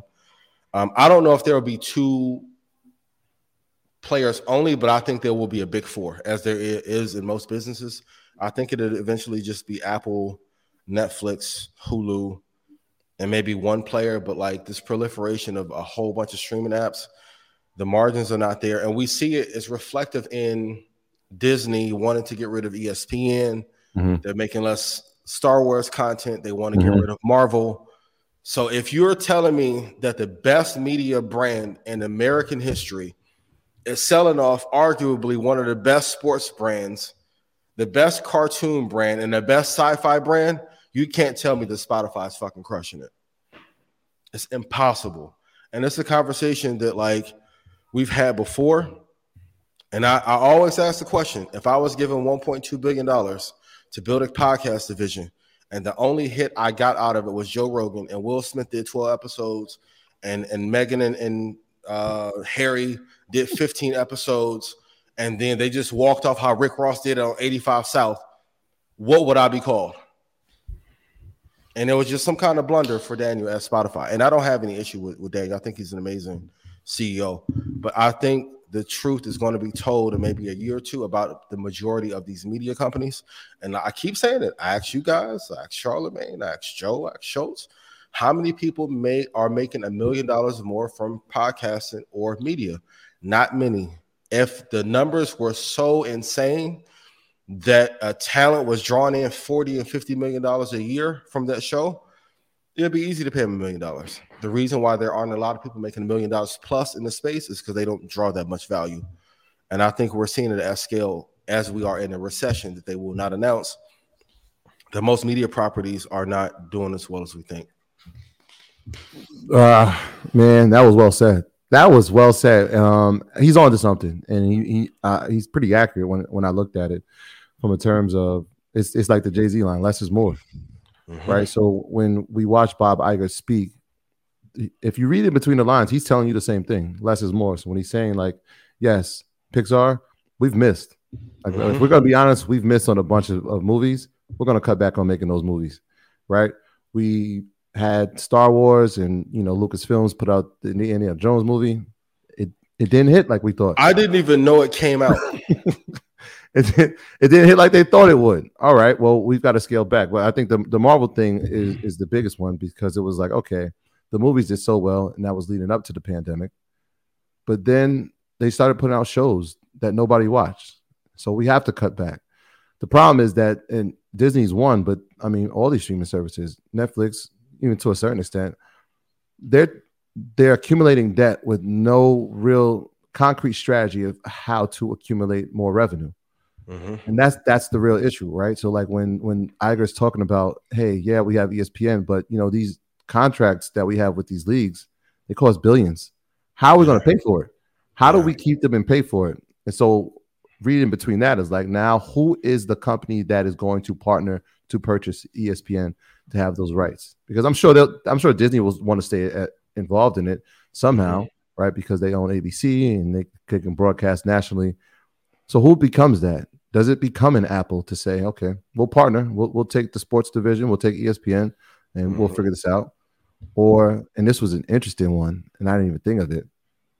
What if a company like Fanatics decides that mm-hmm. we are now your sports partner? They already have the merchandising, yes, but they, but they don't have the network to do TV. But what if you combine both of them? Now it becomes interesting. And so we talked about Michael Rubin all the time. We've watched the net worth of his company grow. We watched it grow from two billion to six billion. Now I think it's valuated at like 28 billion. What if they now decide to partner because they already have licensing deals with all the leagues for the merchandising? Now, what if we package the merchandising with the TV rights? That becomes hey, super interesting. Great, you got a crystal ball. Great minds think alike. You know what? When I, when they had that party, the first thing I thought, this looks like the Tidal rollout from ten years ago. Mm. How you get Jay Z, LeBron, Meek, Lil Baby getting hugged from behind? Pause. Pause. Right to get all those people in the same room at the same time. You think they was there just to drink D'ussé? I'm like, damn, this look like the Tidal rollout, but better. And Jay's already infiltrated and took over sports. Robinson Cano you coming with me. He told y'all 10 years ago. Mm-hmm. Mm-hmm. Good. Put out the book of Hov and then, okay, what will be best? Find a way for your talent to be on TV that you own or a network that you own all the time. I think it would be the next evolution. So I definitely yeah. agree. While everything is in recession, and it, the other issue, we don't have enough people that want to be consumers when everybody wants to be a star. Well, I think that also it's a new age of media. I think like who's really watching movies at a, a fast pace these days? Like people, I know some people still want to watch movies, but the vast majority of people, I'm not. I'm on my phone. I'm not yeah. really watching movies. So many movies come out on Netflix that I've never seen, or they come out on these weird streaming services. Like, Shout to Tubi. Not even Tubi, but I mean, let's just be honest. Who, have you ever watched anything on Apple Plus? Shout out to Steph Curry. His documentary just came out. but I have, to, have I yeah. Mean, no, it just is what it is, though. I watched ever, one interview with Oprah on there. I've, I've, never watched one thing on Apple Plus. I probably watched two things on Hulu. Is Hijack on Apple Plus or no? But you know, you said you don't consume TV though. But I'm just saying, I don't know anybody. I'm, I'm still, I'm in the loop. Nobody's watching Apple Plus. People are watching Apple Plus. You don't consume it, but we're gonna be honest, or we just gonna be people. I'm gonna tell you that. People, hey, no, no, no, no, be honest. No, no honestly, uh, now are people? Are, is it Netflix? No, but people are consuming the content. Do you know anybody that watches Apple Plus on a regular basis? You know me. No, that's not a that's not a fair so assessment. I, I, know you. You know me. I, I, have watched content on there. Everybody is fudging the numbers and streaming. that's true too. The eye, it's, but, not, but, passing, it's but, not passing the eye test. No, both things are it's true. Not passing the eye test. Both things are true. It's not passing the eye test. And like you said, you, you this it costs money to produce these things, these yeah. movies, these documentaries, these shows. It costs money to produce them. One thousand percent. It's going on these on these these streaming services that's behind a paywall. Mm-hmm. At least on YouTube, you can see numbers. They might be yeah. inflated, but at least you can see the numbers. Like Revolt, I'm not sure how many people actually watch Revolt on TV, but you can see the numbers on YouTube. Drink Champs Tony Yayo, yeah. three million views in three days. Like, yeah. shout out to Revolt. As over liability season three comes out next By the way, shameless plug.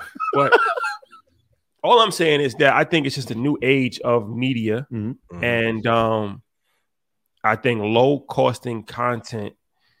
This is why you know with high have, quality. Well, high quality. This is why the, yep. this is why the podcast scene has really taken off. It's low costing content. Um, it's easy to produce. It's easy to put out, and I think mm-hmm. that you know content has become like music. Before music meant a lot, and you you had an album and you would sit with that album for six months. Now, Gunna comes out with a song, and then Tekashi Six Nine comes out with a song with Kodak Black three days later. It's just it's, it's so disposable. It's so disposable. That's how content is. Content is like Drake mm-hmm. does an interview in bed with the TikTok girl, and then Elliott Wilson, he's going back and forth with Drake the next week It's just like it's just like you gotta. it's so disposable. Like the content and Dame Dash told Dame Dash warned us. Shout out to Dame when Dame went on the Breakfast Club ten years ago, and he it was very in- insightful conversation that he had. And that's when he would, he was telling Envy then like, yo, you don't own this. And then Envy was like, I own. I own a stock in the company. I don't even think the company's publicly traded. I'm not sure he owns stocks. In the Not at that time. Yeah. yeah, it was that was a difficult um that was difficult for him to do.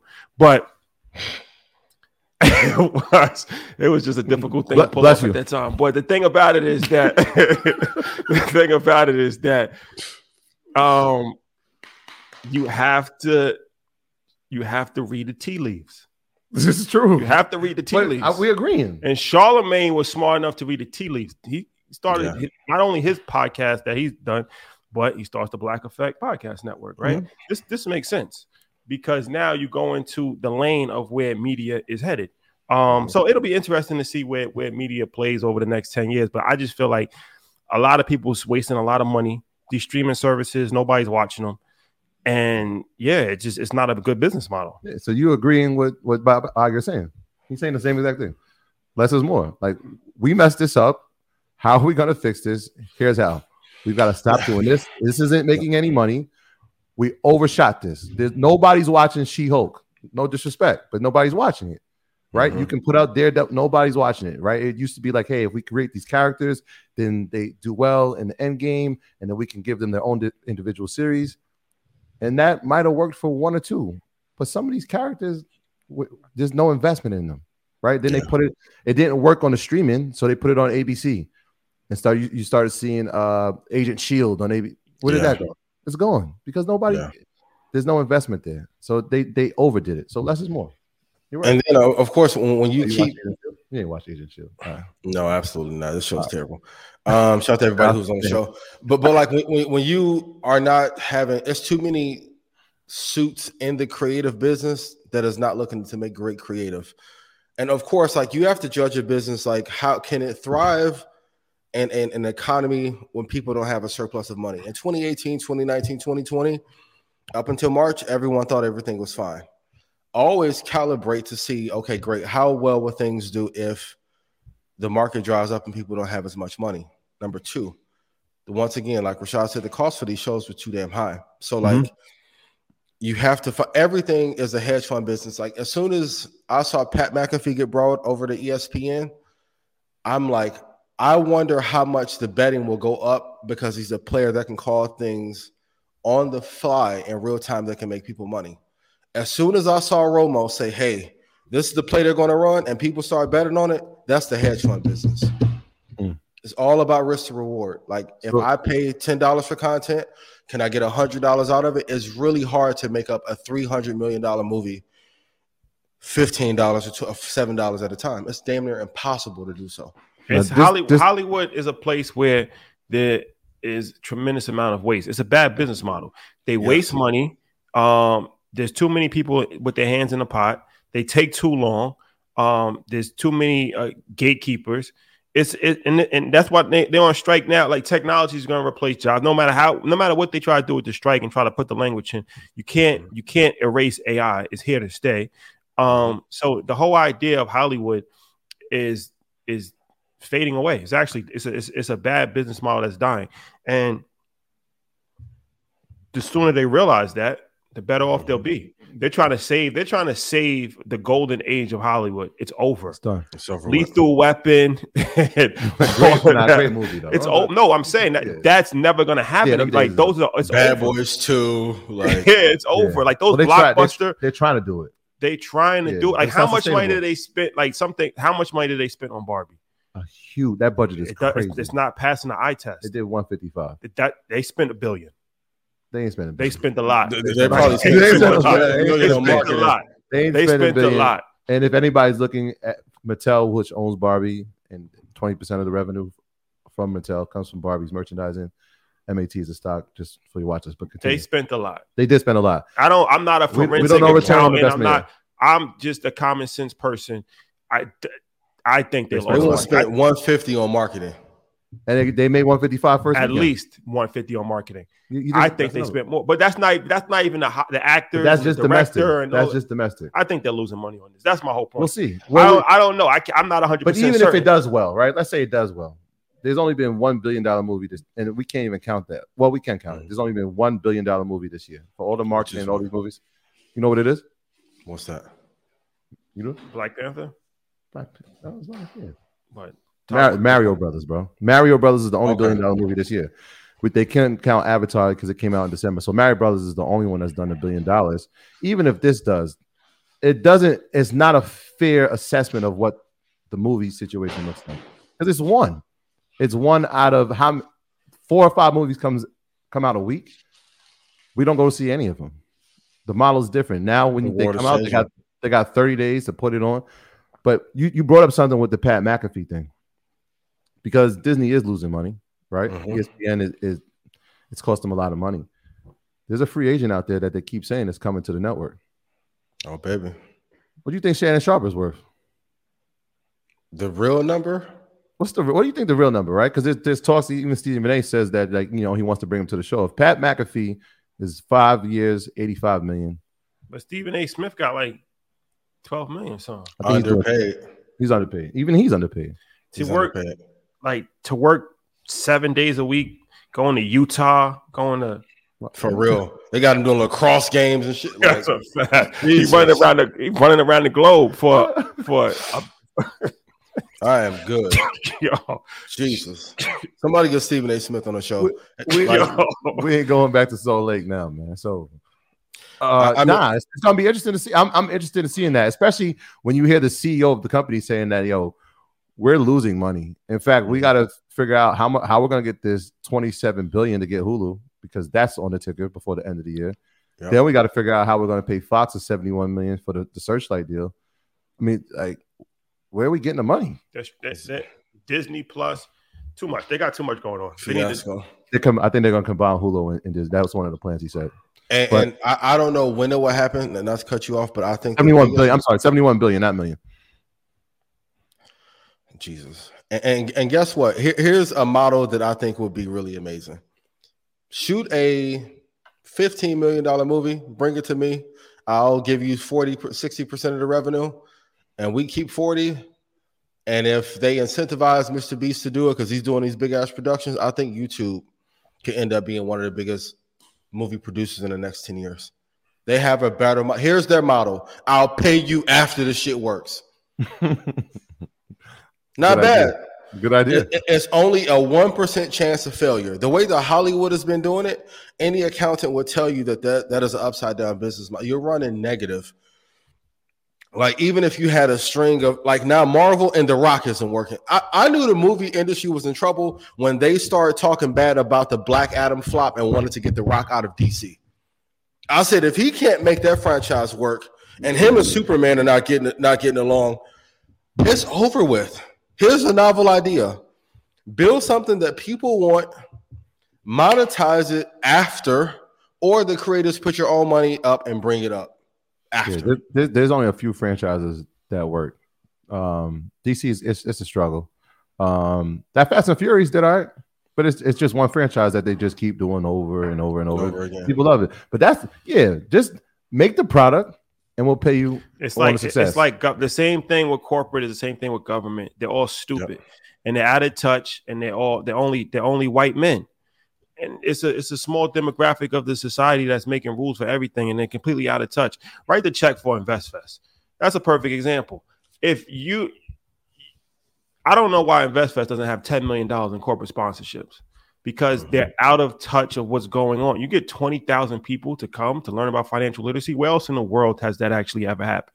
And we got to Yeah. kind of go back and forth with pitch decks and because they are out of touch with reality meetings. and it's controlled by a small minority of white men who don't even know what earning leisure is. This is this is what music. This is why the music sounds like it sounds. This is why the content is produced how it is, and it's Mhm. the same thing over and over again. They're wasting money, and they don't know what's what's happening with culture, society, and and they keep just striking out and they get afforded luxuries to keep striking out and they get rehired they get fired from one company and then they get hired at another company and it's a whole network of nonsense and it's been happening forever Yeah. Yo, that was more, powerful more innovation. Yeah, it's That was, true. that, I'm- that was power, and he's one hundred percent accurate. And for anyone who thinks this is just as rant, when I say, hey, we don't have 25 productive companies, or like, wh- why do you guys always talk about Apple and Microsoft? Because Duracell is not a great company. Sorry, like most of the companies that we love are not even here. Samsung is not an American property. Like there's a re- we have so much inefficiency in, like you said, in schooling, bureaucracy, government, corporate. Like, come on, like the bloat is too much, and then it's a slow erosion of our economy as a result. But then the biggest companies could go to other countries that they help build, but won't help build us here.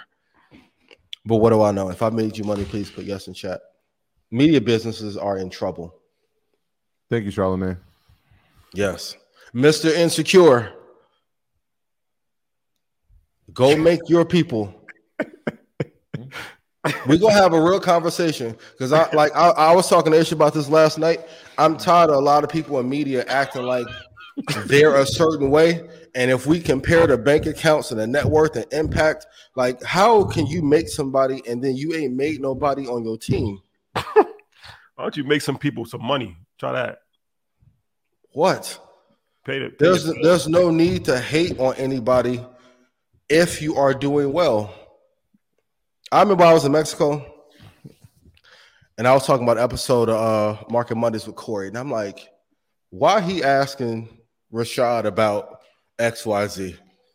He's like, yo, he always been temperamental like that, and da da da. The insecurity comes from you not delivering on what you're supposed to, and I don't have any issues with you. But when you go to the lens and say that you help make something, when you haven't helped make other people around you, boys, stop. Okay, make another Uh, hole. Boys, stop. worker shout out to dame He warned us Man, these industry they always been fishy that's why I hate the entertainment thing. Like the only way to win is to be fake. And then when you start giving an honest take on something, it's like you arrogant or you difficult to work with. No, you're just an asshole and a sucker. That's all that is. Sorry. Well, it's a bozo economy. We live in it. Then that, but that's the beauty of what we've been able to create because we didn't have to go through gatekeepers. So nobody ever put us on. To even say that is blasphemous because we put ourselves on. Like this was built by the people and hard work and dedication. But other people had to go through the corporate ladder. They had to intern with people and they had to, you know, snake somebody. They had to give somebody pizza and they had to, you know, get slapped in their face and do a variety of these weird initiations that have to happen like they like they The about to join, like they about to join a f- fraternity or something um but that's what they had to go through so that's the mentality that they carry with them but we didn't have to go through any of that and we never worked for anybody we never got a corporate check we never had to wake up and punch a clock And so it's a different it's a different journey it's a different mindset but in order to fully appreciate that you, you you have to go through it you can't appreciate if you never went through it so it's um it's like 19 Key said, a slave can never think like a free man. You don't know it. You never been free. You only think like a free man when you've been free.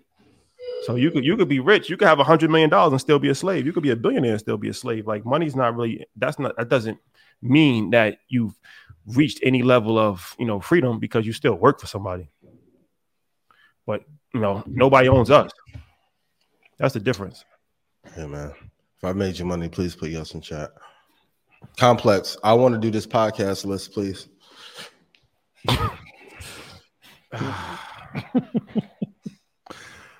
Ah man, make another hole. Silly rabbit. And, and you lucky your man ain't left you yet. Soon come. Soon reach. Dead weight. The dead weight. Cut the dead weight Hey man. What do I know? surgically. And it's just so much easier to just to I don't know. It's interesting. It's interesting. Well, So what what does the second half let them burn. of the year look like in terms of the stock market? What what do we think about the second, second half? Right, we're, we're already into the second half of the year. Mhm. December will be here in no time. What, what Yeah. are our thoughts about the second half of the, of the year? the The- the- my favorite takeaway from every book that I've read, whether it's William O'Neill, Tony Robbins, Money Master the Game, Howard Marks, Warren Buffett, is in the end, everything is always going to be okay. Uh, I told a story before, but when Trump got elected, I. I was, was up trading all night, killed it, and I'm like, but Trump's president now. I called my dad. I was like, "What do you think?" He was like, "Run your race, continue to invest long term, continue to trade, don't change anything. No matter what happens in the market short term, if you are investing for the long term, it's like a 99.99999% chance that you'll win. And this is the truth. Invest in every asset class real estate, crypto, stocks, B2B, business to government, healthcare, commercial real estate. If you hold anything for a 10 year period, you will have success. The second half of the year will be great. The companies that are doing well will continue to do well. The ones that are doing bad will continue to do bad. Um, I know there was a rebalancing in the NASDAQ 100, but the companies, it's like the 80 20 rule, the 95 5 rule. Like 5% of the companies are going to produce 95% of the gains, and 20% of the people that work with you are going to pr- produce 80% of the effort. Like some of these axioms are so tried and true, but I think when you're on Instagram and on these media properties that are failing in real time, they're trying to get you to feel like everything is the end of the world. Like take Robert Kiyosaki. Robert Kiyosaki has probably one of the most profitable and known books on investing ever, Rich Dad Poor Dad. If you go look at his tweets, you would think that the end of the world is coming as much as he claims that the world is going to end. When? If you look through any period over a 10 year period, I talked about this last year at InvestFest, any decade, if you h- held for a decade and bought the top two, you were fine. Robert Kiyosaki, he's weird. Uh, great book. Um, but Listen, yeah, bro. he's he's a bozo. Um, That's what, Jesus. That's what happened when you choose sensationalism over the truth. But it's true. yeah, it's It's true. part It of the bozo economy. It is what it is. Um, Yeah. uh, great, great book. Shout out, yeah, now it's a great book. It's like, okay, the stock market is going to crash, but buy silver coins. From where I'm from, if you're walking around with a bag of silver coins, That was they're definitely gonna- in. That was definitely in 2005 and six because we me we was there, right? Did you go to that, that conference when he's talking about yo, you got to buy nickel, you got to buy nickel. It's the next thing. The, the economy's gonna crash. them boys from Gary pull that nickel out on you and give, make you give up all them coins. Double- Okay, you, you carry a bag of nickels in a Nike bag if you want to. When they pull out that Under Armour bag with them sticks on them, boy, look at this. You're like, dang, where you get that from? boy, boy got an AR-19. Jesus Christ. Oh, quit being, but everyone wants another sensational hit. I hate to tell you guys this. Most people in media are not as successful and making as much money as you think. Quick question, quiz time for everyone in chat. Who are the top five people that run Black Rock and Vanguard? Jeopardy music.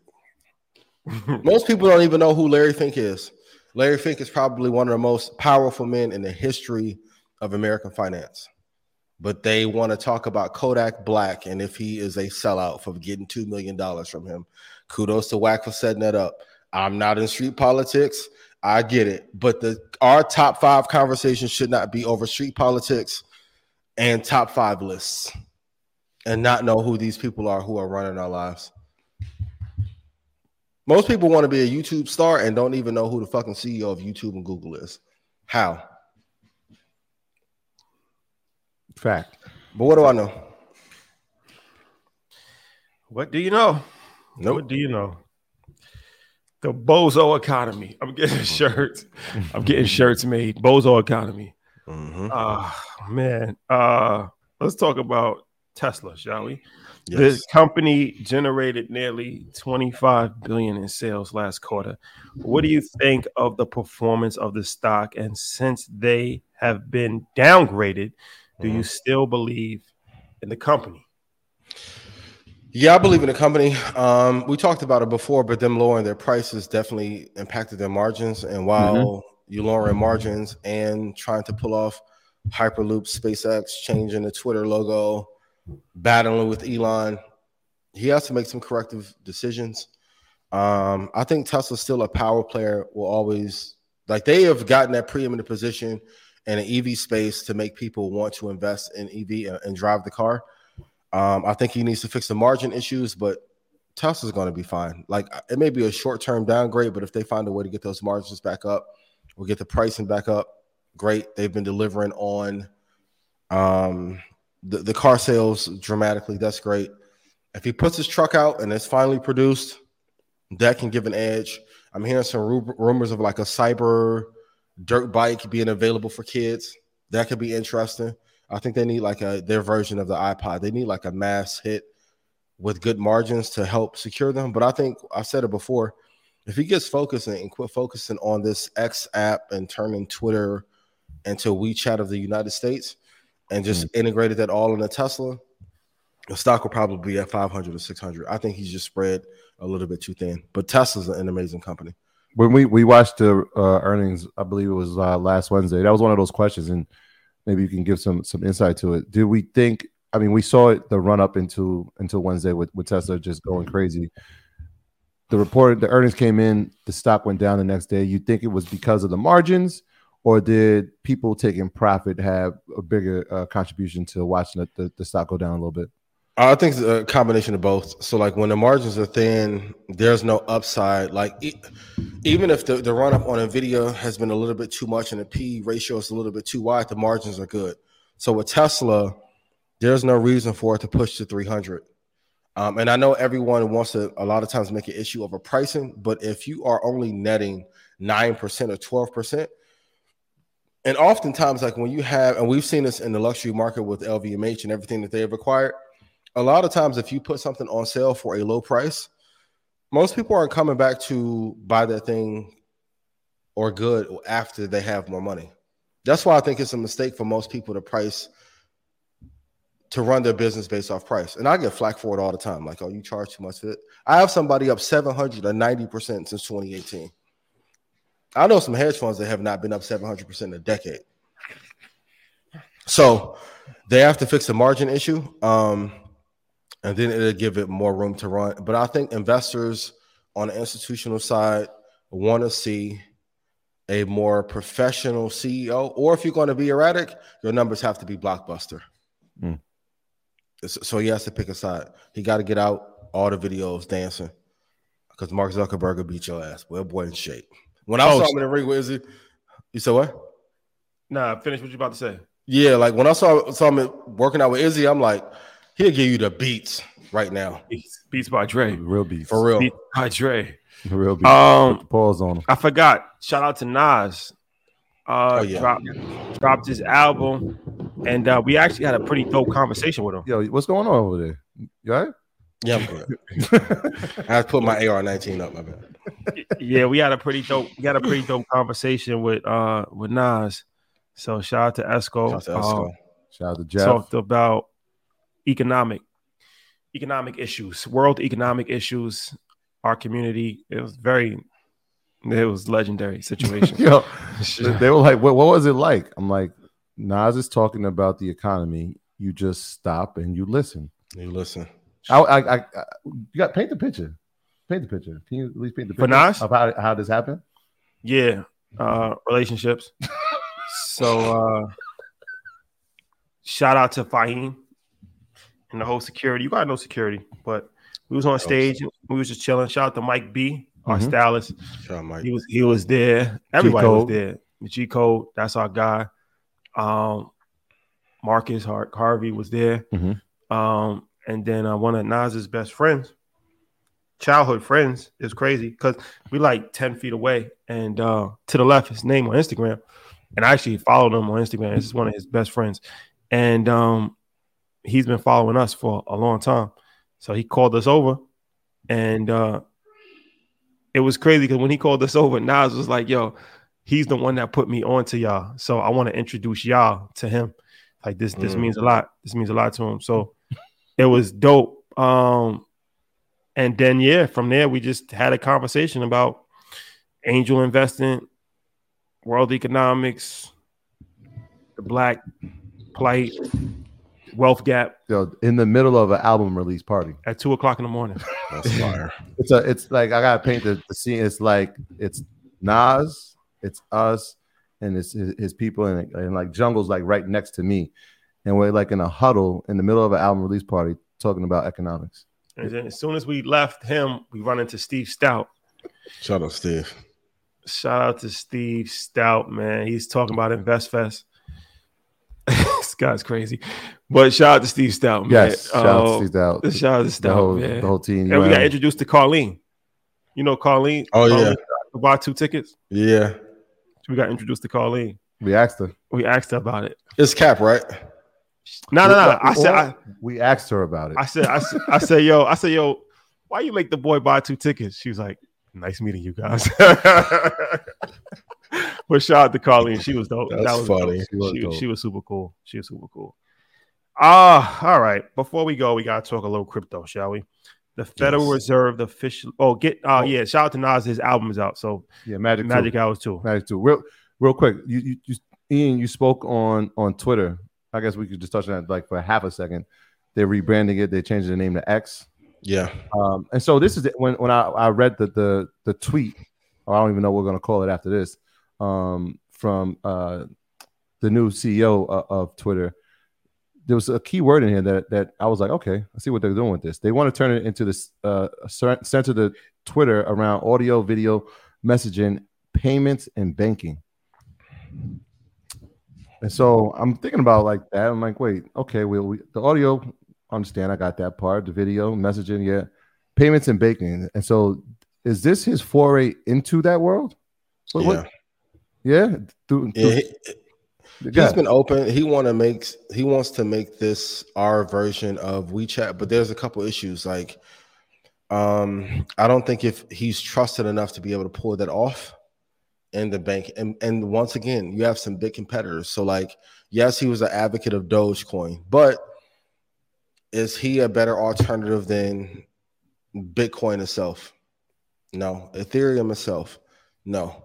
This is a well, like your focus matters so much. Mhm. Um, maybe if when a whole crypto boom or the second version of it was, was popping off, if he was more active in that community, and then things were being built at that time, there could be a segue. And not saying that it's impossible, but to say like you want 50% of the people in the world finding a way to do banking or business through you, it's going to be damn near impossible. Um, now, in the grand scheme of things with Tesla, the charging networks, I, I get what the vision that he's trying to go, but I think he's biting off more than he can potentially chew. Like it's been hard enough for them to right a, a lot of wrongs with Twitter. It's Mhm. going to be hard to be a payment platform and banking and audio and video. Um, and we go through these boom and bust cycles of where like a company will do everything, and then we'll have compression cycles where like a company will do something very like extremely well.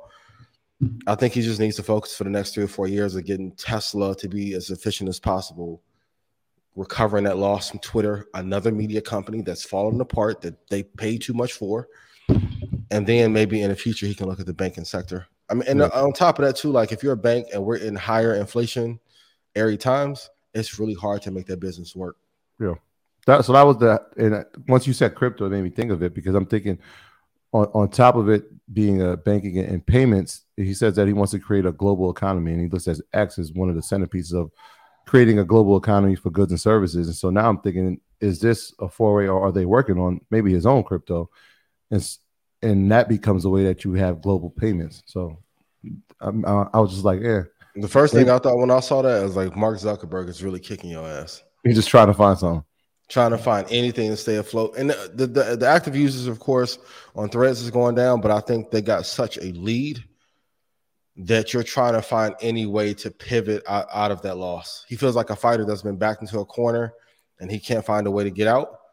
I think his best move would just be focus on Tesla, Hyperloop, Starlink. Like uh, t- Twitter was a mistake. Twitter is like when you're in a relationship with a toxic person for too long, you keep trying to find a way to make it work. Like Twitter is like Blueface and Chrisean. No matter what you do, how much counseling Twitter goes through, they'll never be the ideal couple, and neither will Blueface and Chrisean. Shout out to them. Like you have to learn when to just take your losses and be like, I messed up. I paid too much for a dying media company. Let's talk about all right, Federal Reserve, um, Fed now, Yeah. uh, which allows it, lo- it lo- officially launched Fed now, which allows you to send payments in seconds. Um, Mm-hmm. is this the launch? Is this launch a win for consumers Yeah. or a loss? So I'm just add a little more context behind it, uh, even before you go. So you can receive funds in seconds, 24 hours a day, seven days a week, uh, through the central bank. So they're saying that um, they've already partnered with 41 banks, 15 service pro- providers, including surprise, J.P. Morgan Chase, Bank of New York Mellon, uh, Mellon, and U.S. Bancorp. So those are some of their partners already. What, what's your thoughts? I want no issues with the Federal Reserve. See you guys at InvestFest. All right, that's fair. Get that's your fair. Get your tickets. So here's the the follow up for that, right? If FedNow is effective and we can get Mhm. payments in seconds, 24 hours a day, seven days a week, what does that do for the existing payment processing companies, PayPal, Venmo, Block? I don't want any issues with the Federal Reserve. See you guys at InvestFest. I think the other payment providers are in trouble. That's why I keep saying the biggest players on earth are going to find a way to get into your bit. Like who? Okay, imagine if I bought you a business plan and a year later I'm like, we got an issue. Like, what's the issue? Uh, the Federal Reserve is our competition. Good luck. Jesus Christ. What do you do? Nothing. Nothing. That's a pressure that you don't want. So, um, always going back to that margins thing and seeing what competitive advantages are. It's tough. That's why, like Elon, of course, being in PayPal, he had this X.com idea back in 99. They didn't approve it. Da, da, da. So, this has been like a project he's wanted to do forever. I think it's the wrong business to be in. Anytime you're a competitor with the banks, it's not a business I want to be in. That game is not fair. It's not. It's it's not fair. You think the war in Chirac was something? We get into these banking wars and Federal Reserve wars. Mm-mm. It's gonna be tough. It's gonna be tough. They're, they're gonna take a lead. We'll see. We Yep. will see. Oh, no I shall not be a martyr we don't want no problems. at all. But another episode of Market Mondays in the Mhm. books. another one, another one. Get your tickets to Market Mondays live in Ghana. Yes. Chicago, we coming. Uh, we're gonna be announcing information on that extremely soon. Um, and of course, get your tickets to InvestFest. Every single person in the world will be there that you can think of. So why would you not be there? That's the question. Uh, Yes. yeah, we got a lot. We got a lot planned. It's going to be a, a great end of the year. We're going to Toronto. Um, it's a lot of good things that's happening these days. Mhm. Want to go? Spreading the word. Ju- Yep. Just stay focused. And my only piece of advice for all entrepreneurs, all business owners, is to stay focused, run your plan, don't deviate because the frustration comes when you stop running your plan and you see other people take pole position from you, Mr. Insecure.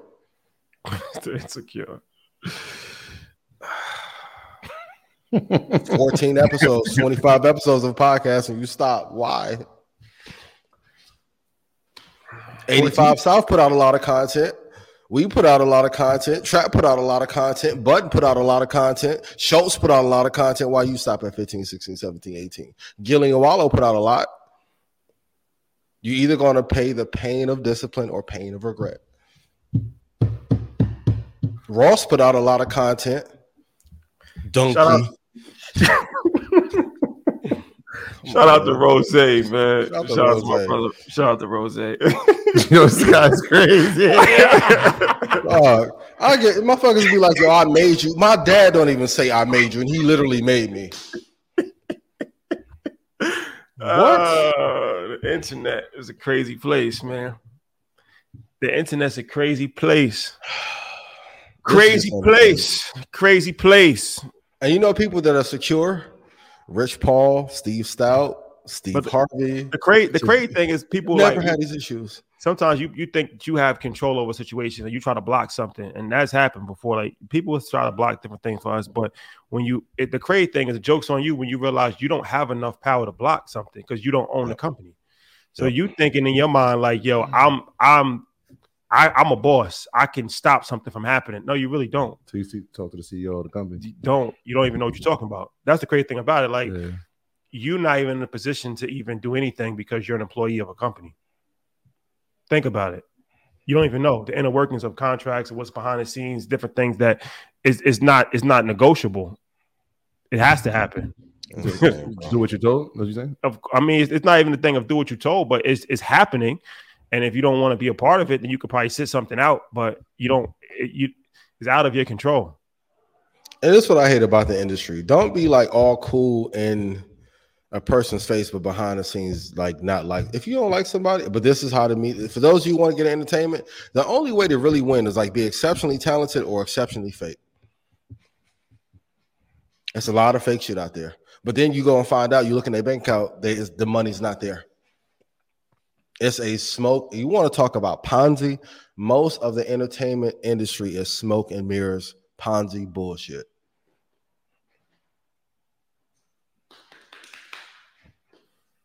Those are my thoughts, my reflections. Ian Soley of Red Panda Rebellion. To give me fifty. Uh, man. But I don't see no hedge fund managers leaving and wanting to do media. I know a bunch of people in media. Charlie Munger would never be going through some of the shit you're going through right now. If I made you money, please put yes in chat. Not many people can say that. Mr. Insecure. Got a new character on the show. Oh man. These are just jokes. Shout out to Schulz. Shout out to 85 South.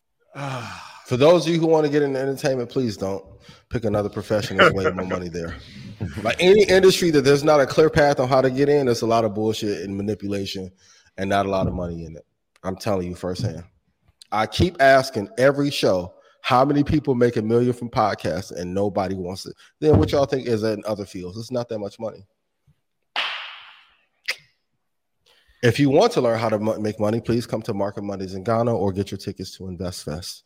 There will be billionaires there telling you how to do so. Fact. That's a fact, ladies and gentlemen. Been real. Uh, check out uh, Ro Timmy. Dope episode. Dope episode coming out tomorrow at 1 p.m. Eastern Standard Time. And uh love is love, man. Your love is love, man. Reach out to your people. Uh, again, c- condolences to uh, to Gillie and, and his family. Uh, while the whole team over there, million dollars with the game. Love is love. Um, and I just saw Jazmine Sullivan lost her mom today as well. Reach out to your people, man. Reach out to your people. Just tap in to see how they're doing. One text, one phone call, man. That's all it takes. And it ain't gonna take much of your time. Just let them know that you're thinking of them, man. It means it can mean the world to Yeah. somebody. Um, just to let you know that the, that you're thinking of them at that that moment. So, love is love. Be good to each other. Love on each other, and uh, we'll see y'all next week. Peace. The Enhanced American Express Business Gold Card is designed to take your business further. It's packed with features and benefits like flexible spending capacity that adapts to your business, 24 7 support from a business card specialist trained to help with your business needs, and so much more. The Amex Business Gold Card, now smarter and more flexible. That's the powerful backing of American Express. Terms apply. Learn more at americanexpress.com slash business gold card. At Parker, our purpose is simple. We want to make the world a better place by working more efficiently, by using more sustainable practices, by developing better technologies. We keep moving forward. With each new idea, innovation, and partnership, we're one step closer to fulfilling our purpose every single day. To find out more, visit parker.com/purpose. Parker, engineering your success.